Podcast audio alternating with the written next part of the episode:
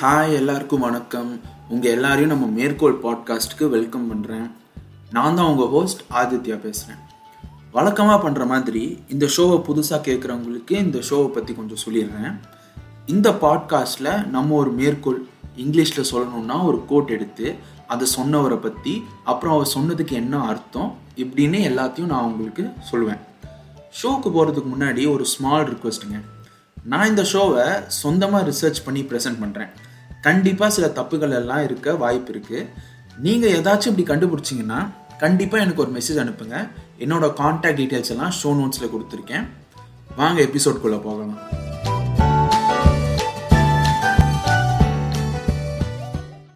இன்னைக்கு நம்ம பார்க்க போகிற மேற்கோள் வந்து தமிழில் சூப்பர் ஹிட்டான தனி ஒருவன் படத்திலிருந்து தான் நம்ம ஜென்ரலாக ஒரு மேற்கோள் சொன்னவரை பற்றி பார்ப்போம். இப்போ வந்து இந்த மேற்கோளை எழுதினவரை பற்றி நம்ம இப்போ பார்க்கலாம். தனி ஒருவன் படத்துக்கு டைலாக்ஸ் எழுதுனது வந்து மோகன் ராஜான்னு ஒரு டைரக்டர் அவர் தான் எழுதினார். அவர் தான் இந்த படத்தோட டைரக்டரும் கூட. இவர் வந்து நைன்டீன் செவன்டி ஃபோரில் மதுரையில் தான் பிறந்தார். இந்த மூவி இண்டஸ்ட்ரியிலே தான் வளர்ந்தார். இவரோட அப்பா வந்து புகழ்பெற்ற எடிட்டர் மிஸ்டர் ராஜா தான் சின்ன வயசுலேருந்தே அப்பா வேலை பண்ணுற பண்ணுறத பார்க்குறதுக்காக இவர் ரெகுலராக ஸ்டூடியோவில் போயிட்டு உக்காந்துப்பார். இவர் வளர்ந்த உடனே டூ தௌசண்ட் ஒனில் இவரோட மொத படம் டைரக்ட் பண்ணுறதுக்கு சான்ஸ் கிடைச்சிது. இவர் டைரக்ட் பண்ண படம் தான் ஹனுமான் ஜங்ஷன் இது ஒரு மலையாளம் படமோட ரீமேக் தான். இந்த மாதிரி அவர் வரிசையாக நிறையா படம் ரீமேக் பண்ணார். இதில் ஃபேமஸ் ஆனது வந்துட்டு ஜெயம் சந்தோஷ் சுப்ரமணியம் உனக்கும் எனக்கும் சம்திங் சம்திங்னு நிறையா ஹிட்ஸு கொடுத்துருக்காரு. இதனால் இவரை வந்துட்டு ரீமேக் கிங்குன்னு கூட நிறையா பேர் இண்டஸ்ட்ரியில் சொல்லுவாங்க. இவர் டூ தௌசண்ட் ஃபிஃப்டீனில் ஒரு சொந்த கதையை படமாக எடுக்கிறதுக்கு ஒரு வாய்ப்பு வந்துச்சு. அந்த படத்துக்கு பேர் தான் தனி ஒருவன். இது வேறு லெவலாக ஹிட் ஆச்சு. எனக்கு ரொம்பவே பிடிச்ச படம் இது. இந்த படத்துக்காக இவர் சிறந்த கே டைரக்டர் கேட்டகரியில் வந்து Edison award IIFA Utsavam award மற்றும் ஃபிலிம்ஃபேர் அவார்டு வந்து வின் பண்ணார். இவர் எந்த கதையை எழுதுறதுக்கு முன்னாடியும் இவரோட அப்பா சொன்னதை தான் ஞாபகத்தில் வச்சு எழுந்துவார் அப்படின்னு இவர் ஒரு இன்டர்வியூவில் சொன்னார். மோகன் ராஜாவோட அப்பா என்ன சொன்னார்னா மக்கள் தான் கடவுள். அவங்கள திருப்தி செய்கிறதுக்கு கதை எழுதினாலே அந்த படம் சக்ஸஸ் ஆகிறதுக்கு அதிக வாய்ப்பு இருக்குது அப்படின்னு சொல்லியிருக்காரு. இப்போ நம்ம வந்துட்டு மோகன் ராஜா தனி ஒருவனில் எழுதின மேற்கோளை பற்றி தான் இப்போ நம்ம பேச போகிறோம் அவர் என்ன எழுதியிருக்காரு? அந்த படத்தில் என்ன டயலாக்னா வாழ்க்கையில் ஒரே ஒரு ஐடியாவை எடுத்துக்கோங்க. அந்த ஐடியாவை உங்கள் வாழ்க்கையாக்கிக்கோங்க. இது இங்கிலீஷில் சொல்லணும்னா choose an idea in your life make that idea your life இந்த மேற்கோள் வந்துட்டு புரிஞ்சுக்கிறது ரொம்ப ஈஸி தாங்க. உங்களுக்கு நேச்சுரலாகவே இன்ட்ரெஸ்ட் இருக்கிற விஷயத்தை எடுத்துக்கோங்க. அந்த விஷயத்தில் உங்கள் திறமையை வளர்த்துக்கோங்க. அந்த ஐடியாவை உங்கள் வாழ்க்கையை ஆக்குற அளவுக்கு அதில் நேரம் செலவடிங்க இப்படி பண்ணிங்கன்னா உங்களுக்காக பேரு புகழ் எல்லாமே வந்துட்டு உங்களை தேடி வரும். இது எப்படி நம்ம தினசரி வாழ்க்கைக்கு யூஸ் ஆகும்னு பார்ப்போம். ஏன்னா நான் வந்துட்டு பெரிய அளவில் சொல்லிட்டேன் நான் இதெல்லாம் பண்ணாலே போதும் அப்படின்ட்டு. ஆனால் ஜென்ரலாக ஒரு எக்ஸாம்பிளெல்லாம் எடுத்து நம்ம பார்ப்போம். எப்படி நமக்கு செட் ஆகும் அப்படின்ட்டு. நிறையா பேர் வந்துட்டு நிறையா சின்ன சின்ன விஷயத்தில் ஆர்வமாக இருப்பாங்க. அவங்க சின்ன வயசில் இந்த மாதிரி அவங்க ஆர்வம் வந்துட்டு ஏதாவது ஒரு விஷயத்தில் வந்து வந்து வந்து போய்கிட்டு இருக்கும். ஆனால் சில விஷயத்தில் வந்து ரொம்ப நாள் இருக்கும். அந்த மாதிரி எப்பவுமே இருந்துக்கிட்டே இருக்கும். வளர வளர அவங்க வந்துட்டு அவங்க இன்ட்ரெஸ்ட் காட்டுற இருக்கிற அந்த சின்ன சின்ன விஷயங்க இருக்குல்லங்க அதை வந்துட்டு ஜட்ஜ் பண்ண ஸ்டார்ட் பண்ணிடுவாங்க நான் இதெல்லாம் ஒரு விஷயமா? இதில் ஏன் நம்ம இவ்வளோ டைம் வேஸ்ட் பண்ணுறோம் அப்படின்னுட்டு லைக் அவங்களோட நேச்சுரல் இன்ஸ்டிங்க்டை வந்துட்டு அவங்க ஜட்ஜ் பண்ணிக்கிட்டே இருப்பாங்க. இதில் டைம் வேஸ்ட் பண்ணால் வாழ்க்கையில் எங்கேயும் போக முடியாதுன்னுட்டு நினைக்க ஸ்டார்ட் பண்ணிடுவாங்க. அப்புறம் இந்த விஷயத்தில் நம்ம டைம் வேஸ்ட் பண்ணக்கூடாது அப்படின்னு சொல்லிட்டு நம்ம வந்துட்டு சக்ஸஸை வந்துட்டு எவ்வளோ சம்பாதிக்கிறோமோ அதை வச்சு தானே நம்ம கால்குலேட் பண்ணுவோம். அதனால் என்ன பண்ணுவாங்கன்னா அதிகமாக சம்பளம் எங்கே எந்த ஃபீல்டில் கிடைக்குது அப்படின்ட்டு தேடி அந்த ஃபீல்டில் வேலைக்கு போக ட்ரை பண்ணுவாங்க.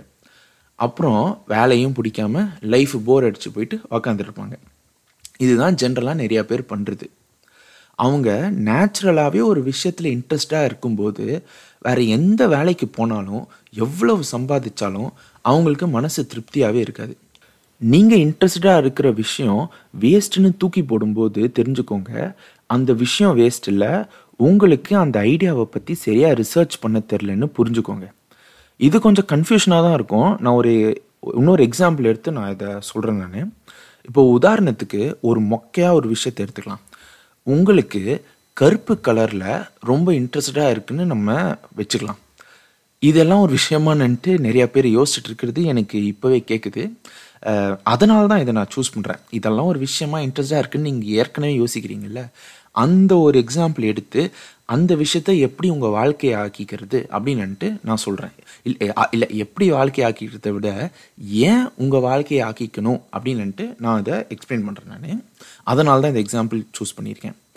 இப்போது நீங்கள் பிளாக் கலரில் இன்ட்ரெஸ்டடாக இருக்கிறது வந்துட்டு வேஸ்ட்டுன்னு நினச்சி எதா டிசிஎஸ் இல்லை இன்ஃபோசிஸில் பிடிக்காத வேலைக்கு போய் டைம் வேஸ்ட் பண்ணுறதுக்கு இந்த ஐடியாவில் என்னென்ன வாய்ப்புகள் இருக்குன்னுட்டு நீங்கள் ரிசர்ச் பண்ணுங்கள் என்னென்ன இருக்குன்னுட்டு நான் சொல்கிறேன் இப்போது கருப்பு கலரில் நீங்கள் ஒரு எக்ஸ்பர்ட்னா இன்டீரியர் டிசைனிங்கில் உங்களுக்கு செம்ம ஃப்யூச்சர் இருக்குது அந்த பிளாக் கலர் மட்டும் எப்படி எந்தெந்த ஆங்கிள்ஸில் எந்தெந்த ஷேடு பட்டா இந்த சூரியன் பட்டா எப்படி எப்படி கலர் ஷேடு மாறுது அப்படின்னுட்டு நீங்கள் ஒரு எக்ஸ்பர்ட்டாக இருந்தீங்கன்னா இன்டீரியர் டிசைனிங்கில் உங்களுக்கு ஒரு பயங்கர ஒரு ஃப்யூச்சர் இருக்குது அப்புறம் வந்துட்டு இந்த கருப்பு கலரை எந்தெந்த ஆஃபீஸ் ஸ்பேஸ்லாம் வந்துட்டு எப்போவுமே வந்துட்டு அவங்க எப்படி டிசைன் பண்ணுறது எப்படி நான் வந்து ப்ரொடக்டிவிட்டி ஏற்றுறது அப்படின்னுட்டு சொல்லுவாங்க.